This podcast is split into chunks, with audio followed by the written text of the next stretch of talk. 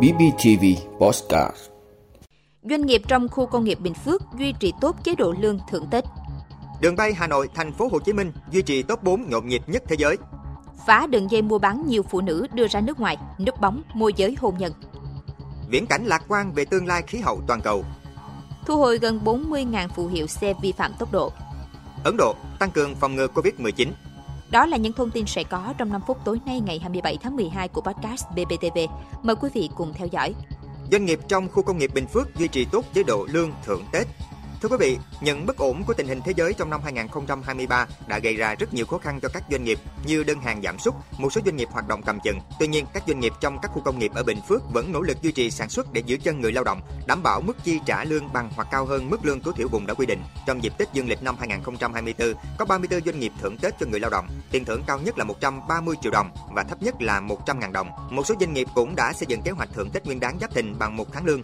Mức thưởng cao nhất là 85 triệu đồng, thấp nhất là 4.200.000 đồng. Mức thưởng bình quân của doanh nghiệp trong nước là 6 triệu đồng, doanh nghiệp nước ngoài là 6.200.000 đồng. Việc thực hiện tốt chế độ lương thưởng cho người lao động cùng với việc tăng cường thu hút đầu tư vào tỉnh nhà đã giữ chân được người lao động trong khu công nghiệp ổn định, giải quyết thêm gần 2.000 việc làm, không để xảy ra tình trạng mất việc làm ảnh hưởng đời sống của người lao động.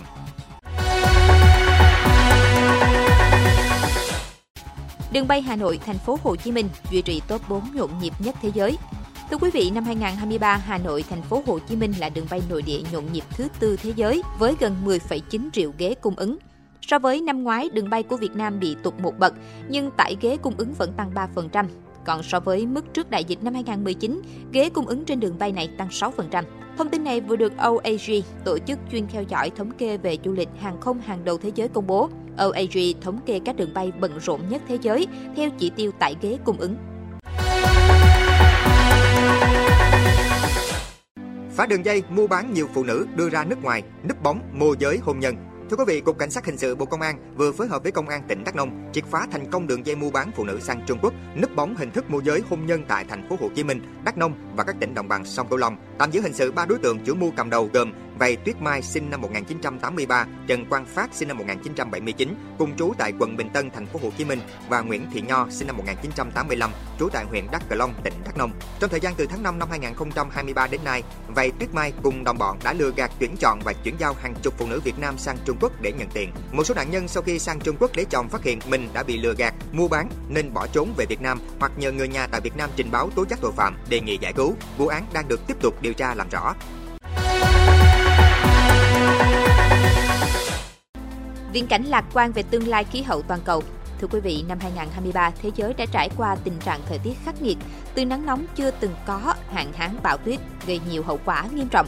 Thậm chí, giới khoa học đã cảnh báo tình hình sang năm còn nghiêm trọng hơn do lượng khí thải carbon trên thế giới vẫn tiếp tục tăng.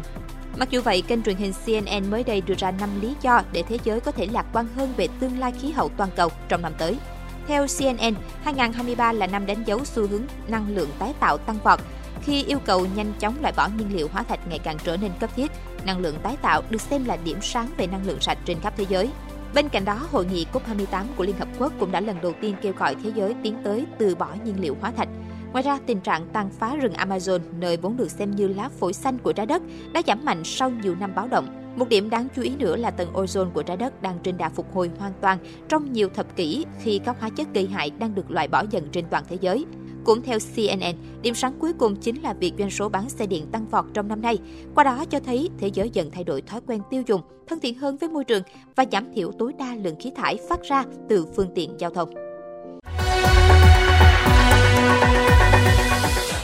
Thu hồi gần 40.000 phù hiệu xe vi phạm tốc độ. Thưa quý vị, Cục Đường bộ Việt Nam vừa cho biết tính đến hết ngày 19 tháng 12, các sở giao thông vận tải xử lý thu hồi phù hiệu đối với 39.799 phương tiện, đối với các trường hợp vi phạm tốc độ từ 5 lần trên 1.000 km trở lên. Chấn chỉnh nhắc nhở đối với 476.397 phương tiện có vi phạm quá tốc độ, vi phạm quá thời gian lái xe, vi phạm không truyền dữ liệu. Cục Đường bộ Việt Nam cũng cho hay, hàng tháng Cục Đường bộ đều có văn bản chỉ đạo các sở giao thông vận tải tăng cường theo dõi, kiểm tra và trích xuất dữ liệu trên hệ thống xử lý dữ liệu từ thiết bị giám sát hành trình để phục vụ công tác quản lý, chấn chỉnh, xử lý các trường hợp vi phạm.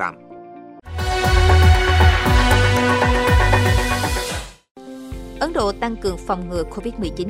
Thưa quý vị, với số ca nhiễm biến thể phụ GN.1 của virus SARS-CoV-2 đang gia tăng ở Ấn Độ vào cuối năm 2023, chính quyền thủ đô New Delhi của Ấn Độ đã lên kế hoạch tăng cường giám sát bộ gen để giải quyết vấn đề này trong tương lai. Ngày gần nhất, Ấn Độ đã ghi nhận thêm 628 trường hợp mắc COVID-19, nâng tổng số trường hợp mắc bệnh lên 4.054 người. Ngoài ra, 63 trường hợp được ghi nhận nhiễm biến thể phụ GN.1. Tuy nhiên, số ca nhiễm tăng không tương xứng với số ca nhập viện vì phần lớn những người nhiễm bệnh đều lựa chọn điều trị tại nhà, cho thấy diễn biến bệnh ở mức nhẹ. Bộ Y tế Ấn Độ yêu cầu các bang nên áp dụng những biện pháp quản lý y tế công cộng cần thiết và các biện pháp khác để giảm thiểu rủi ro của COVID-19, đồng thời đảm bảo tuân thủ hiệu quả các hướng dẫn được ban hành theo chiến lược giám sát COVID-19 sửa đổi của Bộ Y tế Ấn Độ. Cảm ơn quý vị đã luôn ủng hộ các chương trình của Đài Phát thanh Truyền hình và Báo Bình Phước. Nếu có nhu cầu đăng thông tin quảng cáo ra vặt, quý khách hàng vui lòng liên hệ phòng dịch vụ quảng cáo phát hành số điện thoại 02713 887065. BPTV, vì bạn mỗi ngày.